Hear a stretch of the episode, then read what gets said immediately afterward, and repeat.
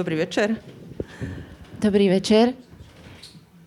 Zišli sme sa tu, aby sme dnes privítali, uviedli a oslavili novú knihu Nepokojný spáči od Michaly Rosovej. Nevítame len knihu, vítame aj autorku.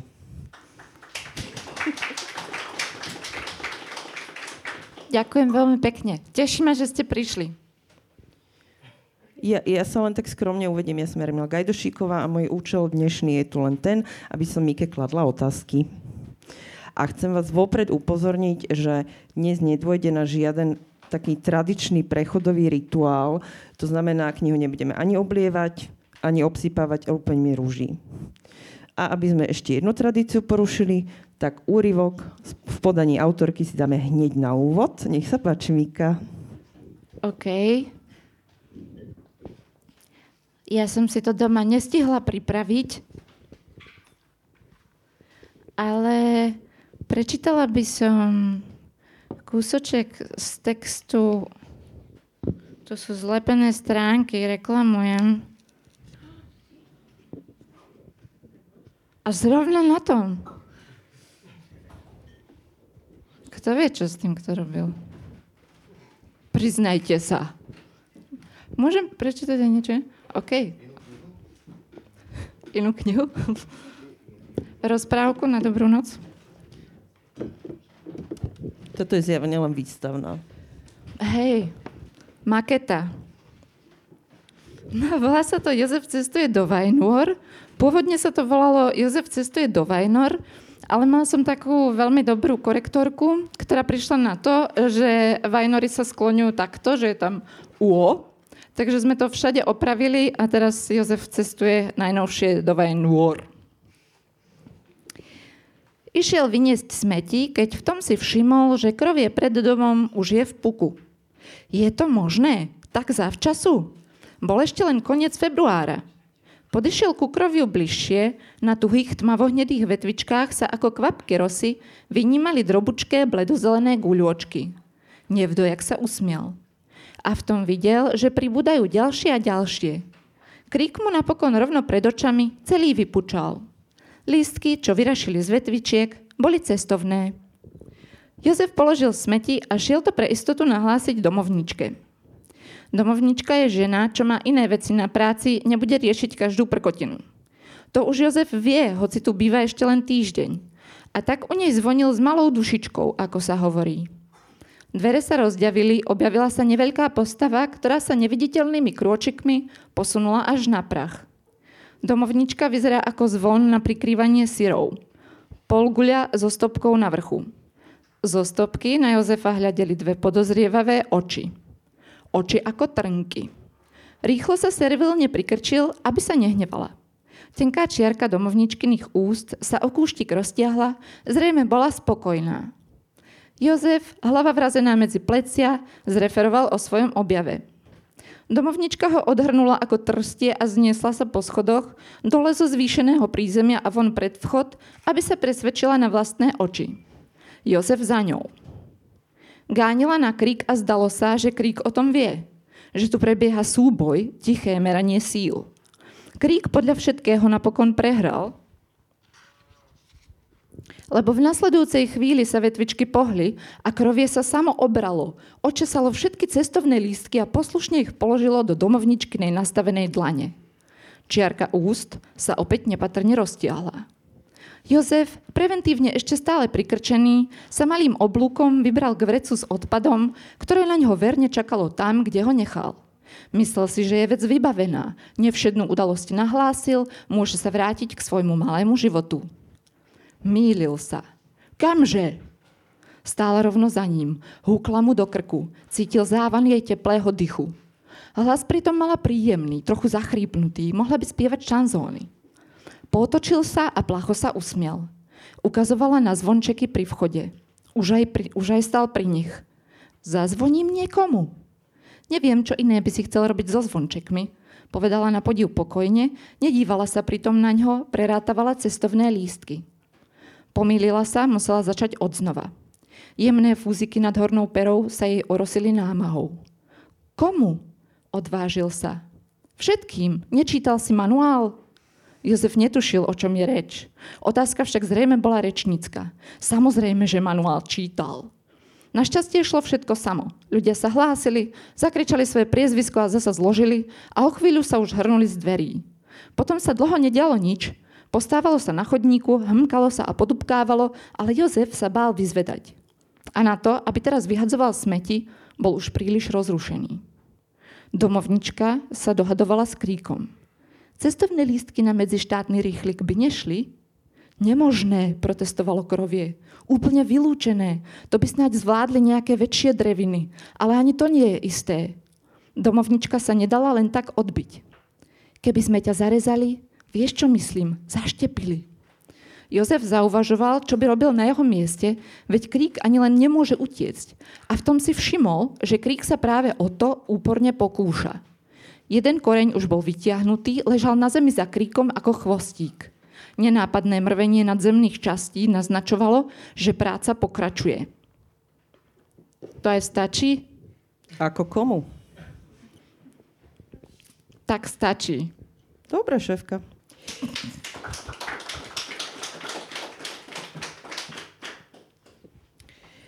Takže, kým začnem klásť tie otázky, úplne krátke intro, respektíve varovanie. E, tí, čo ste tú knihu čítali, a určite vás tu pár takých je, teda dúfam, tak vám niektoré otázky môžu prípadať extrémne hlúpe, pretože odpovede na ne obsahuje vlastne tá záverečná esej o metóde.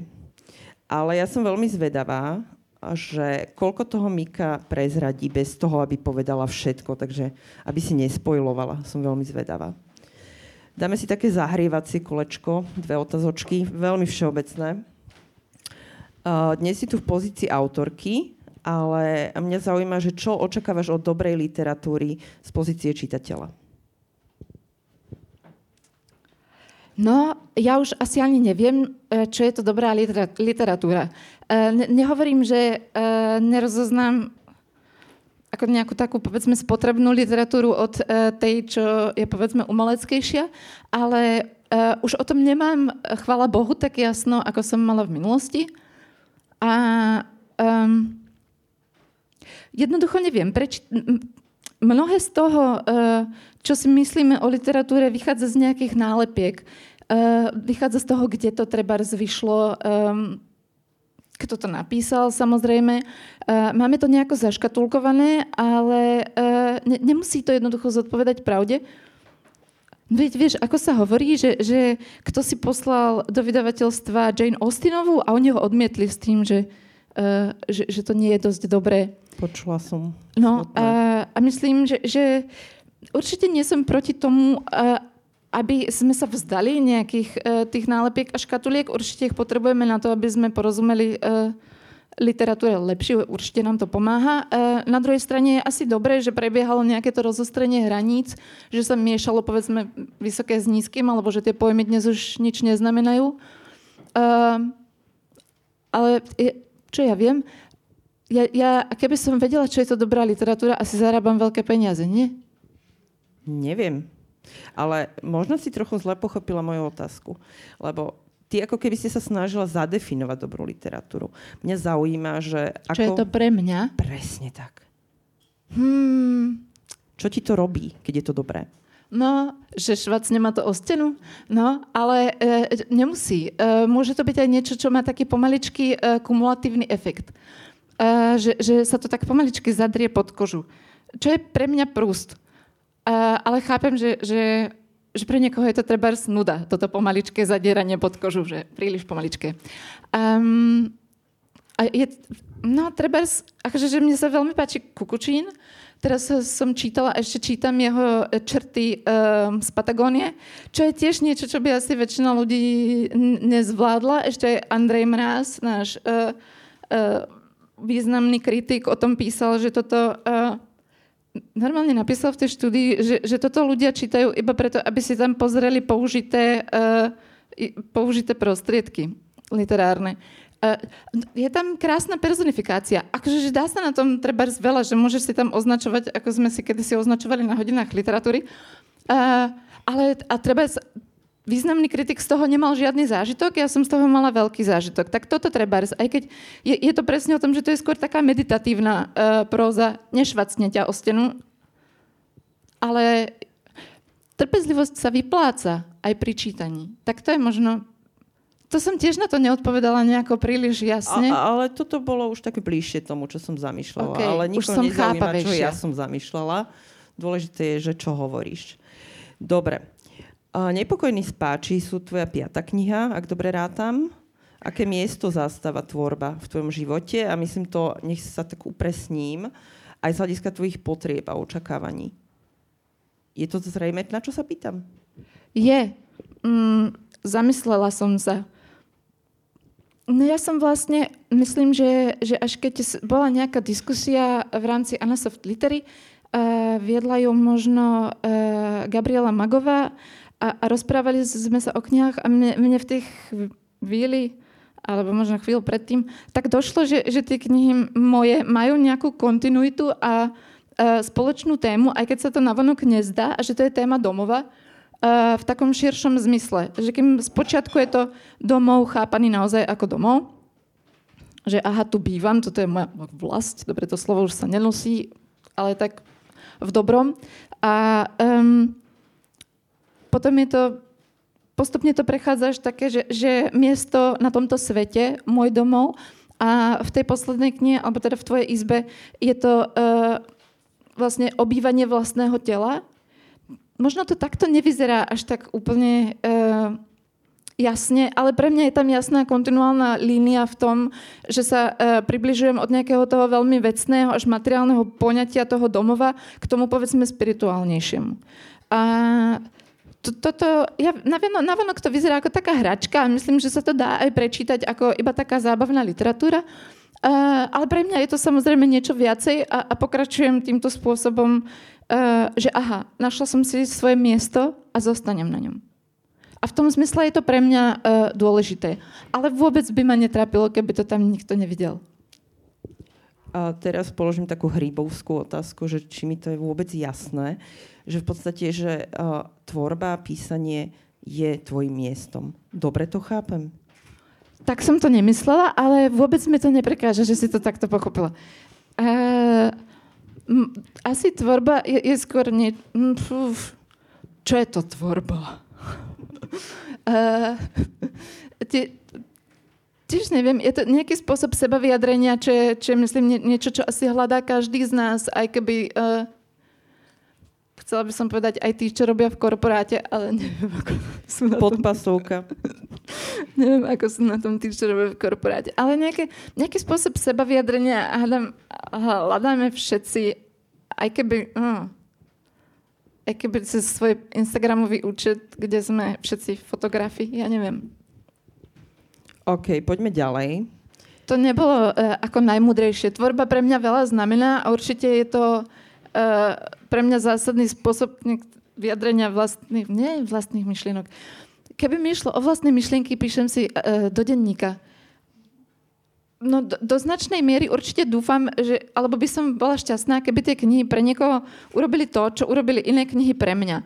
Že, že, že ja som v ťažkých chvíľach mala pocit, že aha, niekto predo mnou to bol a niečo ho treba zbolelo, možno dokonca niečo také, ako, ako boli mňa a, a zvládol to. A ešte o tom napísal niečo úplne, čo ťa švacne o stenu. No. Ja som to pôvodne neplánovala priznavať tu a teraz, ale ty dobre vieš, že uh, z mojej krízy stredného veku ma vytrhlo čítanie tvojho blogu. Mňa stretnutie s tebou do krízy stredného veku uvrhlo, keď si... Nie vôbec vzlom, ale uh, uh, pretože Jarmila mi posunula taký rozhovor s, s jednou uh, psychoterapeutkou a mňa to odvtedy úplne prenasleduje. A presne tým spôsobom, že, že to nie je, že švacne o stenu, ale tým takým kumulatívnym alebo jemne, uh, že ja odvtedy uh, hladím na svet trochu inými očami. Takže vplížilo sa to do teba, hej? Tak. Dobre, článok je na postoji, na požiadanie poskytnem. Dobre, e, poďme ťa trošku vychváliť. E, ľudia, čo čítali tvoj blog alebo tvoje knihy, veľmi dobre vedia, že si vynikajúca štilistka. A ja vôbec nepochybujem, že aj v tejto knihe si uh, veľmi uvážlivo kladla slovo za slovom. A smerujem k tomu typickému, k dôležitosti formy. Prečo je také dôležité, ako veci hovoríme a ako ich predkladáme príjemcovi? No, uh, pretože môžeme byť veľmi nudní, ak to uh, predložíme zlým spôsobom. Aj keď nudný je tiež dosť subjektívne. Pre niekoho by určite bol nudný ten kukučín. A no ja často nad tým rozmýšľam uh, v súvislosti uh, s mojim bratom, ktorý, ktorý nedáva pozor. Stojí tam vzadu a nedáva pozor. uh, uh, často sa hovorí o tom, že, že že je veľmi arbitrárne rozdeľovať uh, formu a obsah. To sa v skutočnosti ani nedá, bavíme sa o tom iba veľmi teoreticky. Ale ja som bola na prvom stand-upe svojho brata a tam sa nikto nesmial. Uh, dokonca sa jeden človek v jednej chvíli pleskol po čele. Uh, a on potom, um, môže ma potom opraviť, ak, ak keď sám, ale uh, potom uh, on prerobil tento text uh, viac menej iba ako jemne, neprerobil ho celý, iba zvážil, ako ho podáva, jednoducho, že treba nechal nejaké priestory medzi vetami, nechal doznieť uh, nejakú pointu, alebo že aha, tuto som povedal, tuto je to miesto. Určite išlo aj o publikum, ale je to pre mňa taký príklad, kedy sa veľa dá urobiť s formou, keď zachoval obsah tak, ako, ako bol, ale to podanie, to ako, bolo iné a ľudia sa smiali. A šlo to. Takže môžeš byť alebo facepalm, alebo môžeš byť wow, super. Akože proste hovoríš to isté, ale úplne inak. Hej, dobre, možno sa to ťažšie chápe, keď je to rečnícky, no rečnícky stand-up ako rečnícky prejav. Ale uh, chápeš, čo myslím, že, že to jednoducho ináč povieš. Tento raz som to vstrebala. Dobre, poďme k ďalšej otázke. V istých kruhoch ťa preslavil uh, tvoj kritický blog, ktorého veľkú, veľkú časť si venovala slovenskej literatúre a tiež poukazovaniu na krásy nášho rodného jazyka. A mne sa zdá, že také akože docenenie slovenčiny pomaly vychádza z módy. V čom je slovenčina pre teba čarovná ako jazyk? Hm, no keby šlo o ten blog, uh, nevadí mi, že niektorí ľudia sú dodnes nahnevaní, ale uh, ja na to treba už sama hľadím o dosť inak než vtedy. A uh, niektoré veci by som asi neformulovala až tak extrémne. Je jasné, že dobre, potrebovala som si asi prejsť týmto vývojovým štádiom, tak uh, mám to za sebou. Ale myslím, že aj Matuška E, náš e, ďalší slovenský kritik, kde si písal, že tak zo začiatku veľmi rúbal ľudí a potom pochopil, že oni robia, že oni nemôžu viacej, že oni urobili najlepšie, čo, čo vedeli. Že on z nich tak chcel, a to bolo to isté, čo som robila ja, že máš na to, poď proste, dostaň to zo seba, že nebuď taký toto. No a oni nemohli lepšie. Že to bola nejaká moja predstava, že prekop sa k tomu v sebe nejakom pokladu, alebo čo. Ľudia sú každý iný a e, robili, čo mohli a myslím, že v tomto bol ten blog dosť omylný. Ale e, to, to už... To znie takmer ako keby si sa ospravedlňovala. Nie, nie.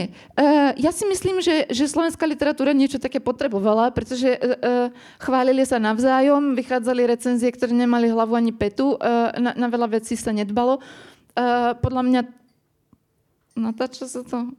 Ah, dobre, niektorí ľudia si dávajú viacej pozor na to, aby sa texty redigovali a aby prebiehali korektúry. Lebo to sa nerobilo vôbec a tie texty boli strašné a, a nikto uh, o tom nehovoril a uh, mám pocit proste, že niektorí ľudia už na to trochu dbajú. Um, takže to je v pohode. Ešte k tomu, čo si sa pýtala k tomu jazyku, nechcem vyhnať ľudí tým, že budem hovoriť dokola o Kukučinovi, ale uh, on sa treba s jazykom veľmi hrá, že, že až tak zámerne si to užíva, že používa všelijaké slova, ktoré dnes už by niektorí ani nepoznali. A, uh, a Andrej Mráz mu to zase ten kritik mu, mu to tak vyčíta tak trochu.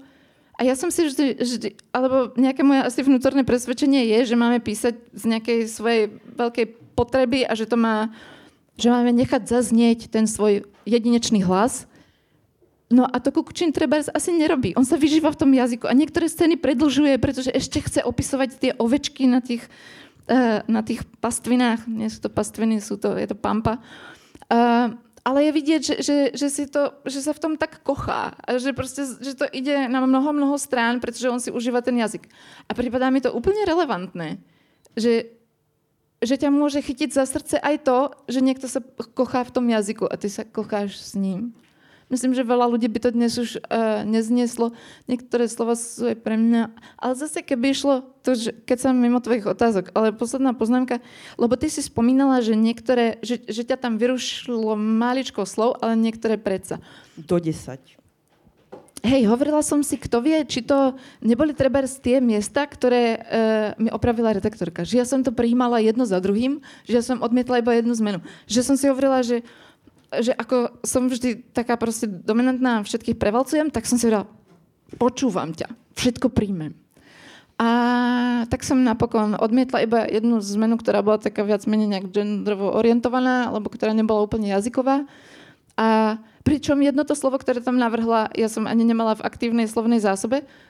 Povedz. Ne, neviem si ani spomenúť, pretože ho nemám v aktívnej slovnej zásobe to teraz. Uh, tak, takže tak, že kto vie, či, či by sa to nezhodovalo. A čo si si tak náhle povedala, že budeš poslušná? Vieš čo? Neviem asi, ale niektoré tie veci sa nedajú úplne rozhodnúť. Niektoré zmeny sú jednoducho uh, preferenčné. Vieš, že, že a hovorím si, možno to znie lepšie, alebo redaktorka je na to, že, že, že má pre ten jazyk nejaký cit, asi mala nejaký dôvod. Ja sa jej môžem pýtať pri každom mieste, že prečo? Prečo?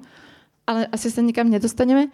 A tak som jednoducho dôverovala, že, to, e, že vie, prečo to robí a tak som ju počúvala. Dobre. Poďme trošku konkrétnejšie ku knihe. Ja som ťa doteraz vnímala ako autorku tak dosť pevne ukotvenú v realite. A tu zrazu to surreálno, absurdné dejové linky. Čo tak zrazu? Je, vieš, e, kým si teraz nepovedala, že je to surreálne, tak mi to nenapadlo. Dobre, takže je to Toto reálne. je moja realita. Jesus, si ma zrušila úplne. Dobre, ideme ďalej. Ó, dobre. Toto bez znieť zle na úvod, ale myslím to milo. Mne prišlo z tvojej strany také dosť neokrôchané a trúfalé, že chudák čitateľ sa ledva oboznámi s postavami a hop, ďalší nadpis a ide sa do Vajnúor. A chcem sa spýtať, vieš, k čomu smerujem? Jednoducho krátka forma versus, versus dlhá forma. Ale ja to chcem rozšíriť na teba ako osobu. Prídeš si trúfala, odvážna? Nemusíš odpovedať. Možno je pre každého tá odvaha o niečom inom. Uh, svojím spôsobom treba... Uh, verím v také tie možno baby steps, vieš, že, že malými kročkami sa, sa dostávame niekam, niekam ďalej. Že určite pred niekoľkými rokmi by som bola veľmi nervózna z toho, že tu mám sedieť. Nehovorím, že som nebola nervózna vôbec, uh, keď som sem šla, ale za tie roky som urobila nejaké tie malé krôčky, že asi nie som ten odvážny typ, čo by uh, sa strmhlavou vrhol do niečoho, ale že sa pomaličky k niečomu približujem. Neviem, či to je odvaha. Možno to znie trochu tak zakrádavo z Babylon naopak, nie? Zakrádavo je krásne slovo. A ja som to myslela vážne len tak, že či si prípadaš odvážna v tvojej vzťažnej sústave. A na to si odpovedala. Takže ideme ďalej si záhadná. Ale Jesus. môžeme. Poďme ďalej. Dobre. A mne nepokojný spáči, keby som mala nejak zosumarizovať pocit, ktorý to vo mne vyvolávali. Prišli uh, bezútešný a chlácholivý zároveň. A spomenula som si uh, na tvoj facebookový post, keď si oznamovala, že máš novú knihu. Boli tam žabky, ale to nie je podstatné. Podstatné je, že si napísal, že treba vydržať. Čo si myslíš o utrpení, ktoré sprevádza naše životy? No, ja asi neviem, čo je... Ja, to, to je zvláštne, že keď trpíš, tak úplne vieš, že trpíš, ale keď tu len tak sedíš uh, s pohárom vody, tak rozmýšľaš, čo je to vlastne utrpenie. Um, ale ne, neviem, či viem, čo to je. Je to taká bolesť, ktorá, e, ktorá nie a nie prejsť? Alebo čo? Vieš, že, že treba z bolesť chápem ako človek, ktorý je podľa mňa za stolko nezažil, uh, predsa len som v nejakej, povedzme, žijem v privilegovanom postavení, alebo čo, že, že naša krajina nie je zmietaná vojnou, my nemáme nejaké zásadné finančné problémy, uh, že, že nechcem podceňovať nejaké duševné utrpenie, ale uh, keď hovorím o bolesti a o takých veciach, tak mám stále trochu pocit, že hm, čo ja o tom viem. Lebo si viem predstaviť strašné veci, ktoré by ma hodili úplne kam si na dno. Ale kým takto teoretizujem, tak ti poviem, že bolesť chápem treba ako signál, že je niečo zlé, a to bez ohľadu na to, či je fyzická alebo duševná. To znamená, že, že ako niečo, že, že ako také pokopnutie, že aha, niečo, niečo robím zle čo znamená, že aj to utrpenie by mohlo byť, že niečo takéto, ako signál. A, no a ináč si teda, ako by som asi, to o tom sa tak ľahko teoretizuje, lenže zase keď človek trpí, tak sa, tak sa o tom nejde baviť niekam do kaviarne, že? Lebo niek- no, mm, nie. Uh, Inak asi súhlasím s tým východným uh, filozofickým názorom, že, že utrpenie je, keď sa niečomu bránime. Ale je úplne normálne, že sa niektorým veciam bránime. Je, sú veci, s ktorými proste nesúhlasíš, že sa ti dejú. Ja som tak dúfala, že toto povieš. Prvý raz mi to vyšlo pri tých otázkach. Splnila som tvoje očakávania. Ja mám takto, moje očakávania sú môj problém. Uh, Dobre, ale po utrpení tu máme ďalšiu veľkú tému. Mňa úplne ovalilo po zatilku, keď, som, keď si pripodobnila lásku k púšti. A poďme si trošku zarozímať, že aké rôzne podoby môže mať láska. Ja ináč teraz to z teba budem páčiť, lebo my sme sa o tom bavili v nedávnej e-mailovej konverzácii. Povedala som niečo mudré? Totálne. Pomalá invázia. Fuf. No, v súvislosti s tými knihami, hej? Tak potom je, je to rovnaké ako tie, tie uh, zážitky z knih. Môže to byť láska na prvý pohľad, alebo sa zamilujeme postupne. Uh,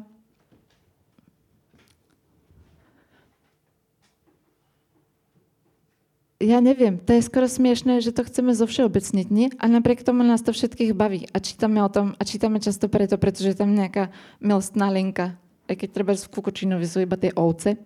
Uh, no, Kafka hovorí, že uh, dobrá kniha by mala, byť, uh, by mala byť taká sekera, ktorá sa zatne do toho ľadu v nás a ktorá sa dostane k tomu, k nášmu srdcu a k tomu, čo je v nás živé a, a jednoducho zatne sa do nás. Ale e, známy, ktorý mi to povedal, mi zároveň hovoril, že podľa neho sú knihy, ktoré nie sú ako sekera, ale ako taký pilníček, že pomaličky pilničku a tak sa do, k nám dostanú. Takým tým pomaličkým procesom. A to je podľa neho ten prúst. No a, a podľa mňa je to to isté s láskou, nie? Lenže je to láska, keď ti úplne preskočí? Keď ťa to švacne o stenu? Ja mám pocit, že to, to ti skôr, ja neviem, že to nejak, neviem. Ne, čo ja o tom viem? No však Všetci no. vieme dosť málo a preto sa o tom bavíme možno. No, tak ja som, povedzme, že fandím skôr tomu pomalému spoznávaniu sa. Že, že asi treba... Uh, verím, to, to je, môžeme sa baviť o láske všeobecne? Asi nemôžeme. Povedzme, že verím, že, že ma uh, k Lukášovi, ako k môjmu partnerovi, dotiahlo niečo takmer múdrejšie, uh, než som ja sama. Niečo vo mne ma proste potlačilo smerom k nemu. Uh, ale som veľmi vďačná, že, že to bol práve ten pomalý proces, že, že sme sa spoznávali pomaly a že to nebolo také, že ťa to úplne povláči a, a odhodí vyplutu vieš, že to nie je tá kniha, ktorú prečítaš za večer a treba sa do toho zamiluješ, ale neviem. Vieš, že to je to... Nechcem, aby to znelo nudne. Máš úplne legitímne právo byť občas nudná. Aj tu a teraz. Že? Pravda. Zábavy je dosť. No tak toto si myslím, nech si to uh, ľudia poskladajú. Ja som vôbec nevedela. A ja tam niekde píšem, že láska je púšť? Nie. Uh, ty, ty no, len tak. tam tak naznačuješ nenapadko, že, že, to môže, že láska môže pripomínať púšť. Nemám ten citát vypísaný, mea culpa, ale fakt to tam je. Vieš, uh, ja si celkom uh, asi stále stojím za tým, uh, hovorila som to v rozhovore s Iris Kopčajovou do rozumu, uh, že, že láska mi pripadá ako úplne jedinečná príležitosť uh, zoznámiť sa s nejakým, so svetom druhého človeka. To je niečo, uh, čo je dnes podľa mňa celkom vzácne. Sme všetci zavretí v tom svojom svete a že my, nieko, my môžeme naozaj spoznať intimne svet druhého človeka, pretože nás vpustí ideálne, ak si začneme postupne dôverovať do svojich myšlienok, do svojich snov a predstav. A to je úplne ohromné, keď to domyslíš do dôsledkov. Celý jeden vesmír vedľa teba. Nepreniknutelný, ale zároveň na blízku. Jasné, že, že asi nikdy nepochopíme ani samých seba uh, v úplnosti, nie to ešte druhého človeka, ale pripadá mi to ako, ako šanca pochopiť to druhé. Je, možno je to príliš subtilné, ale naozaj mi to dnes pripadá uh, dosť zásadné, pretože my, my na to druhé máme tendenciu dnes pozerať ako na to cudzie a na to zlé. Že toto nejaké atavistické vymedzovanie sa uh, voč, voči druhému je, je v nás stále veľmi živé a spôsobuje veľmi veľa nenávistí. Ja, vo mne tak akože to vyvolalo voľnú asociáciu, že, že vlastne keď dovolíme cudziemu uh, splínuť s nami, dajme tomu aj prostredníctvom lásky, tak to môže mať synergický efekt. To nie je to, čo, o, čo si, o čom si práve hovorila, ale že jednoducho, že m, mm, potom nevzniká len suma dvoch osobností, ale môže vzniknúť niečo nové a jedinečné. No, neviem, či som až tak za to splývanie. Uh, mám pocit, že v minulosti uh, ničilo vzťahy najmä to, že ja by som bola bývala splývala a uh, nepostrážila som si svoje osobné hranice a že som si tak nejako myslela, že stačí milovať a všetko bude v pohode, ale mm, treba myslieť aj na seba v dobrom, ale že, že nie, že sa úplne zložíš niekomu k nohám. Uh, že o tom splývaní tiež nemá asi za každým... Uh, no, ch- chápem, že si to dobre myslela, aj, aj je to pekné. Ja iba som radšej... Len to vyvolalo silnú reakciu, chápem. Len to vyvolalo presne. Víš, ak sa potom to bude ťažko vrácať ku knihe? Hej, ako ďaleko sme odišli. No. Hm? Chceme tam zostať, alebo ideme späť ku knihe? Ja neviem, ty máš zoznam otázok. Ja mám teraz takú strašne sofistikovanú otázku. Normálne budem musieť čítať, no. lebo si ju nepamätám. Uh, ale nie takto. Um, vo mne uh, nepokojní spáči vyvolali silný pocit ambivalencie, neistoty a neuzavretosti. A teraz prichádza tá sofistikovaná veta. Prečo nám nedožičíš nejaké jednoznačné vyústenie, ktoré by daný fragment hermeticky završilo? No, ale ja to treba zberiem E, ono je to uvádzané ako zbierka poviedok a určite je to uh, dobre, lebo ľudia si skôr kúpia zbierku poviedok, než keby sa to nazvalo uh, holistický román vo fragmentoch, ale podľa mňa je to holistický román vo fragmentoch. Čo znamená, že je to jeden celok a akurát v knižke sú zapísané iba nejaké uh, výňatky z toho celku, ale, uh, ale sú stále z toho istého sveta. Pre mňa je to holistický román frag- možno si tam fragmentárnosť projektuješ. Ďalšia podpasovka po tom korporáte. No, jasné, že sú to v podstate fragmenty. Trochu som Uh, mám veľmi rada Roberta Walzera, ktorý je tam v závere spomenutý a on má kopu takýchto úplne miniatúrnych textov, často nevypointovaných, často iba tak, že zachytil nejaký výjav, páčil sa mu. A uh, tak hovorí sa, e, že sme rezignovali na veľký príbeh a e, že, že už sme všetci atomizovaní a fragmentárni a tak. E, z tohto pohľadu by to asi sedelo k súčasnej spoločnosti, ale ja to teda vnímam ako jeden celok. Iba mi pripadalo úplne, ako bola by to literárne banálna záležitosť, keby som začala prepájať tie poviedky postavami. Jasné, že mi to napadlo, ponúkalo sa to, ale tak toto som nechcela Veď som to sme si nad prosekom vyjasnili, že to by bolo lacné. Veď to. Veď to. Nie, akože ja som ti to tak nadhodila, ako tak, akože, že poď smečovať. Som bola strašne zvedavá, že čo vlastne prezradíš takto. Odpoveď na tú otázku ja som našla v tej záverečnej eseji o metóde so neodolateľným názvom Klub Tropikána. To je taká super pesnička. A super záver. Pozrela si si doma ten klip? Povinne, áno. OK. Tak až prídete domov, prídete domov, tak si pustíte klub Tropicana od skupiny Wham. Hneď vám bude veselšie. Dobre, teraz sa na chvíľku ešte vrátime k žabičkám. Teda k tvojmu facebookovému postu, ktorý ja myslím nebol verejný, ale tak snáď to môžem vyťahovať ešte, či? Ako nebol verejný? Neviem. Ja vôbec neviem ani už ako funguje Facebook a ja nechápem, kto to vidí a kto to nevidí. Dobre, cares? Uh, takto. Uh, ty tam píšeš tak úplne jednoznačne, uzavreto, neambivalentne, že život má zmysel. A mňa to tak akože kus násralo. Lebo to, je, to niečo, o čom by som sa s tebou strašne rada pohádala. Lenže ja som si prečítala Klub Tropikána a ja som stratila chuť hádať sa. Vidíš, to, čo si spôsobila? Že normálne si ma presvedčila, že život má zmysel.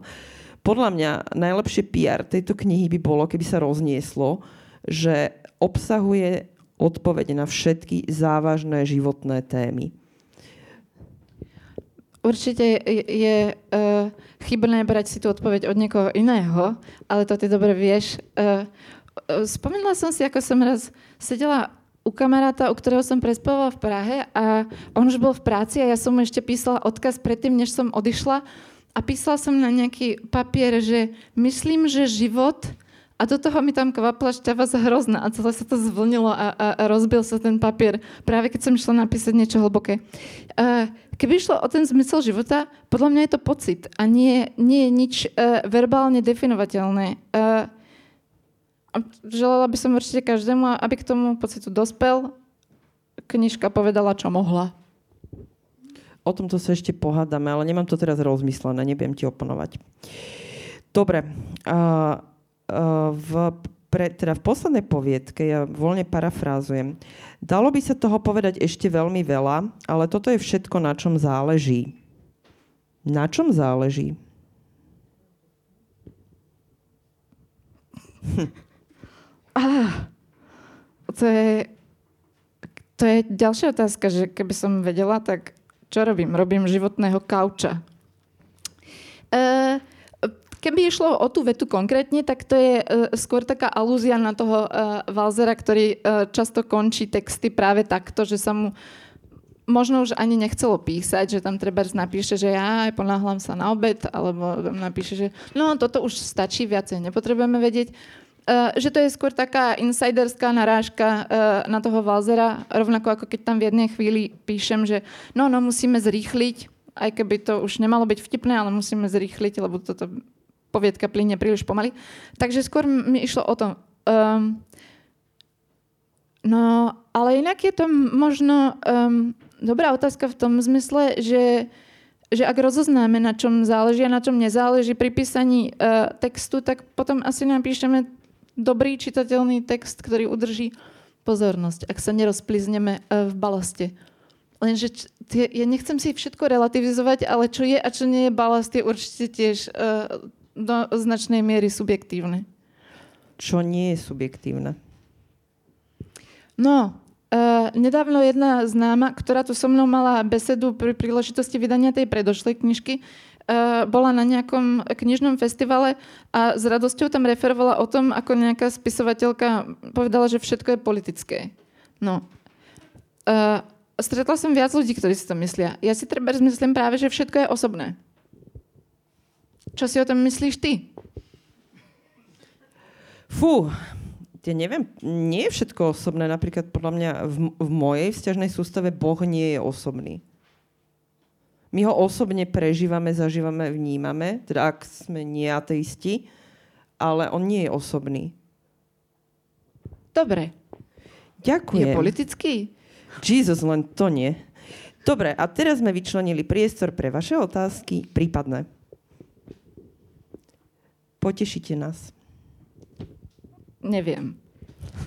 Záleží na otázke. Koľko dáme času? Pol minúty, kým sa nikto neprihlási? Pol minúty je strašne dlho. Predstav si, že tu pol minúty potichu sedíme. Nech sa páči. Ježiš, ja si to musím rozložiť teraz. Že je to zložité. Ešte raz, prosím. nie je osobný. Prečo ho ateisti nevnímajú? Ak by, ak by bol osobný, tak ho môžu niektorí vnímať a niektorí nie. Ak nie je osobný, musia ho vnímať všetci. Ja sa priznam, že ja som taký ten uh, vizuálny lúzer, čo si takéto zložité argumentácie musí nakresliť, aby sa nestratil. Môžeš mi? Kým si budeš kresliť, tak uh, ja... uh, iba poviem, čo mi napadlo v tejto súvislosti. Myslím, že to píše Joseph Campbell uh, alebo niekto, že, že ateista je boží vtip. Že, že naozaj, až, až keď si úplne top, tak si môžeš dovoliť vytvoriť niekoho, kto ťa popiera. Vieš, že, že, že keby Boh bol, tak sa úplne smeje, že, že, že on tam poskakuje a hovorí, že nie som. A sám ho vytvoril. Uh, iba t- t- možno to Joseph Campbell myslí trochu inak, ale prípada mi to pekné, ako, že, že by bol proste ateista ako ten uh, ultimátny, odpuste toto škaredé slovo, boží vtip. Uh, ja sa priznam, moment, ja sa priznam, že ja na tú otázku vašu neviem odpovedať a nehambím sa povedať, že neviem. Ďakujem, že si to vytrhla. Uh, Šimon?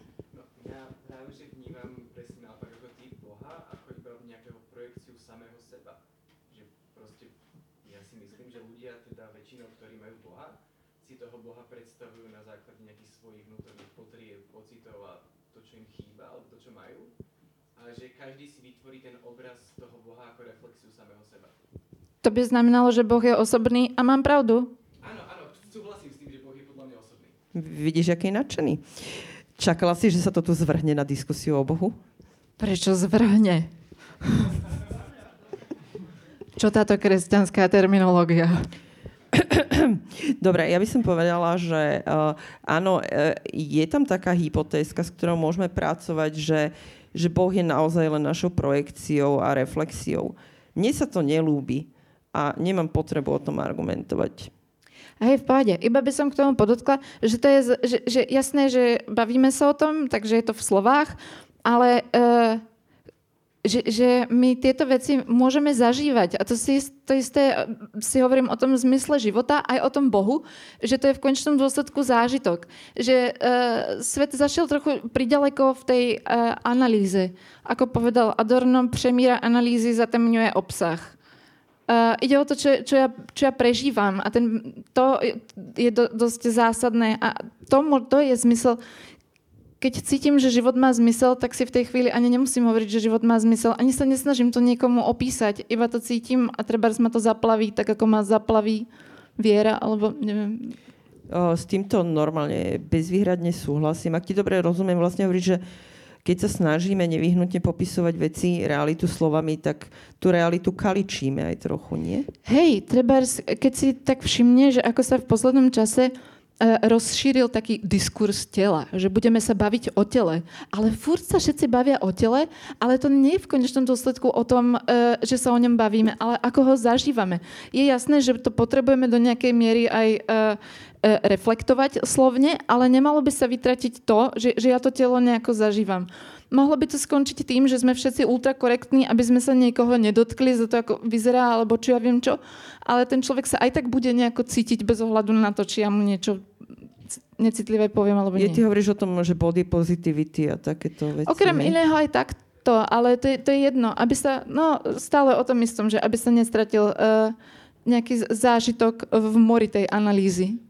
To hovorím ako človek, ktorý píše. No. ale tak keby som vedela tancovať, tak vám toto zatancujem. Ale ty vieš písať tak, že to človeka zaplaví a má zážitok. To bol kompliment. Ah, To bol veľký kompliment. Rado sa stalo. Peťo? Ja som mal podotázku ešte predošlej diskusii, takže... K Bohu? Ale, žiaľ áno, ale... Ale prečo žiaľ? poznámku, e, pretože už sa bavíte o niečom inom. A e, moja otázka je, že či vlastne e, je možný e, skutočný vzťah k neosobnému Bohu. Ale na to netreba odpovedať, to je akože otázka moja zase. To je ale super otázka. Lebo, Mám pocit, že si sama odpovedá, nie? No presne, takže, takže vlastne to nebola ani otázka. Reagujem na úplne diskusiu, ktorá tu už dávno prebehla. Ale niečo som zachytil ako na Facebooku práve ak podal to na túto akciu. Ako to tam bolo, že život má zmysel, len treba vydržať. Tak. A teraz, teraz ma zaujíma, že... Počúval si ma ty vôbec?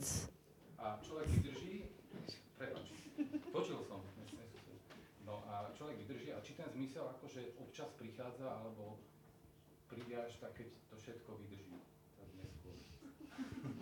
Ako v štýle, že za odmenu? Neviem, neviem, lebo, e, alebo či sa tak akože e, človek vydrží a ten zmysel sa čas na čas objavuje, alebo treba ako vydržať a ten zmysel sa mu na jeseň života začne vyjavovať. Jeseň života. Možno. Uh, nemám zvlášť v oblúbe Daniela Pastierčáka, ale mal jednu kázeň, uh, kde, kde hovoril, že o zážitku, práve zážitku Boha, myslím, uh, že vo chvíli, keď to práve nie je iba, že čítam si Bibliu, ale keď zažívam uh, tú jednotu s Bohom, tak je to ako kráčať po hrebení. A potom treba zase zleziem do údolia, alebo sa tam skotúľam a, a treba celé roky som v údolí, ale už mám ten zážitok. Že, že viem, že je možné aj niečo iné. Viem, že je, možné, je možný tento druh prežívania a to si nesiem so sebou. Uh, a pod, podľa mňa by bolo ideálne, keby, keby všetci mali uh, ten zážitok a nie iba to referovanie o ňom, uh, lebo to je v podstate, ja môžem uveriť niečiemu zážitku, ale kým ho nemám sama, tak je to potom iba prázdne vyznávanie niečoho, čo som uh, prevzala od iného človeka. A to je potom v podstate takéto ovečkovstvo a nie, nie že ak, ak je toto zrozumiteľné. Tak si... Um, dobre, Pasterčák hovoril o Bohu, ale nech si to každý nazve ako chce. Uh, ja určite mám, mám nejaké, povedzme, širšie, nie v nejakom lepšom zmysle širšie vnímanie, ale že, že povedzme, že ja si hovorím tak, ako si niekto povie, ako sa niekto rozpráva s Bohom, tak ja si hovorím vesmír. Vesmír, čo si mi to dnes hodil do cesty a tak. Tak ja to treba takto vnímam. Nech sa páči.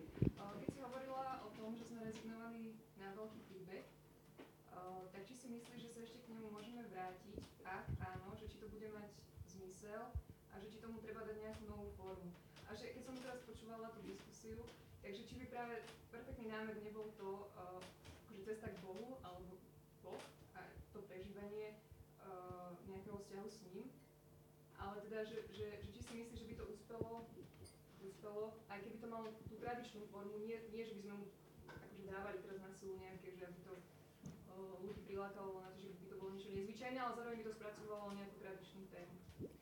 No ja si hovorím, nakoľko ten veľký príbeh, uh, alebo nakoľko príbeh na, naozaj uh, umrel. Uh, že, že to je ako s, s takými menšími umeleckými smermi a tak. Myslím, že aj keď bol uh, dadaizmus, surrealizmus a tak, tak väčšina ľudí aj tak asi čítala stále ten mainstream a ľudia stále idú po príbehu. Uh, myslím, že ani aj zbierky poviedok v podstate ľudí nezaujímajú, pretože, alebo väčšinu ľudí, pretože väčšina ľudí sa radšej žije s nejakou postavou, dlho s ňou ako cez 10 dielov seriálu na Netflixe, že sa s nimi stotožnia, sledujú ich osudy a uh, a nie, že fragment a tuto ďalší názov a tak, že e, chápem, že niekto prežíva nejakú krízu, ale neviem, či tá kríza je naozaj taká rozšírená, alebo je to iba problém nejakej, povedzme, intelektuálnej elity. E, a možno by stálo za zamyslenie, či tá intelektuálna elita medzičasom nestratí nejakú schopnosť rozprávať e, ten veľký príbeh, pretože aj to chce veľkú remeselnú zručnosť, aby sme napísali príbeh, ktorý má hlavu a petu. A v tomto myslím, že celkom podceňujeme e, žánrových autorov, ktorí si ďalej v pohode píšu príbehy. A také príbehy, že nás to priklincuje od prvej strany do poslednej. Niektorí možno ani nie sú takí umelecky nehodnotní, ako za akých ich považujeme. Neviem, nemám to až toľko načítaného. Ale že možno, mm, možno tá kríza nie je až taká akutná. Ale uh, to by ma celkom zaujímalo, keby niekto prišiel s takou, povedzme, spirituálnou témou alebo s niečím takým... Um, neviem, či by to bolo pochopené. Uh, je jedna skvelá kniha, Teórie podivnosti, neviem, či to poznáte. No, um, no a získala českú magnéziu literu ako najlepšie sci-fi. Pritom je to spirituálna literatúra. Jediný, kto to pochopil, uh, bola pani na nejakom... Uh, práve kresťanskom serveri, ktorá na to napísala recenziu s veľkým pochopením, že chápala, že, že autorka Pavla Horáková vychádzala z hermetickej tradície, z alchýmie, zo starej viery, že tam je lunárny kalendár a všetko možné. Ale kritika bola príliš uzavretá do literárnej kritiky a vyhodnotili to ako, že o, to sú prvky sci-fi, toto je veľmi originálne a tak, e, že, že im úplne unikla táto rovina. A to je, myslím, celkom škoda, že nefunguje viacej nejaké to interdisciplinárne, o čom sa stále hovorí, ale v praxi sa to možno až tak nedeje, že, že je to... Š- mne, mne treba táto kniha mi veľmi konvenovala. Je, je to v podstate akože EZO. Ale Pavla Horáková výborne píše, mala k tomu veľa naštudované dala si veľmi dobre pozor, uh, ako to napísať. A neviem, nakoľko sa to predávalo, alebo čo. Asi už keď nazviete niečo teórie podivnosti. No, možno je ona príliš inteligentná na to, aby sa z toho stal až taký nejaký mainstream. Neviem.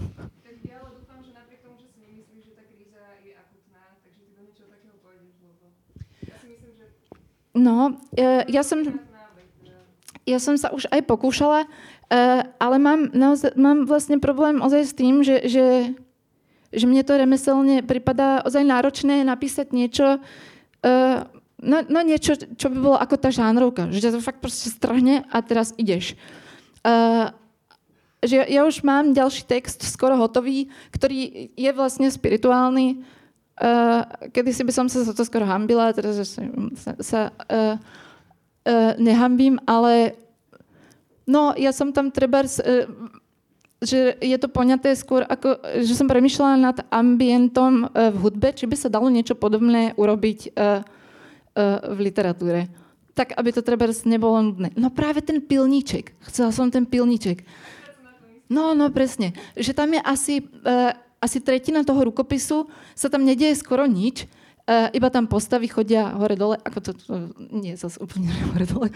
Niečo sa deje ale e, že hovorila som si presne takto, že najprv si ten čitateľ s nimi vytvorí vzťah a potom ich zomelie osud. A čo si myslíš, že, že ten efekt brúsenia, čo robí ten pilníček, že, že čo to má v tej literatúre, že, čo, že zobrazuješ nejaké hodnoty, alebo... Hmm. Neviem, či hodnota nie je niečo, čo sa vynorí skôr ako vedľajší efekt, než uh, čo tam... Asi keby som tam vedome išla vtlačať nejaké hodnoty, mohlo by, uh, z toho byť, mohla by z toho byť trochu kázeň. Aj keď určite kto...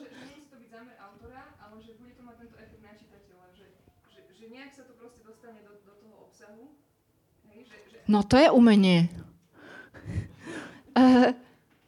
Ja neviem. Uh, mávam problém s tým, že, že by som veľmi chcela niečo povedať a zároveň viem, že ak to veľmi, veľmi budem chcieť povedať, tak to bude na tej proze uh, poznať. Takže, uh, ale uh, keby som toto všetko vedela, no. Ale zase uh, naučila som sa aspoň byť na seba trochu lepšia v tomto smere. Tak ako hovoril ten Matuška, urobím toľko, koľko v danej chvíli som schopná a budem veriť, že sa s ďalšou knihou zlepším. To je asi jediné, čo sa, čo sa dá. Ja Super ďakujem. to bolo. Ešte ďalšie otázky? Nejaké? Dobre, vyzerá, že nie. Uzavrieme to, môžem? Určite. Keďže nám tu chýba ten prechodový rituál, tak by som tak formálne oznámila, že týmto sme knihu Nepokojní spáči vyprevadili do sveta a ja jej želám čitateľov, ktorí si v nej budú voľkať a po dočítaní si pustia klub Tropikána. A zatancujú si. Takže ďakujem za vypočutie, ďakujem Michaela a želám vám príjemný večer. Ja ďakujem za super debatu.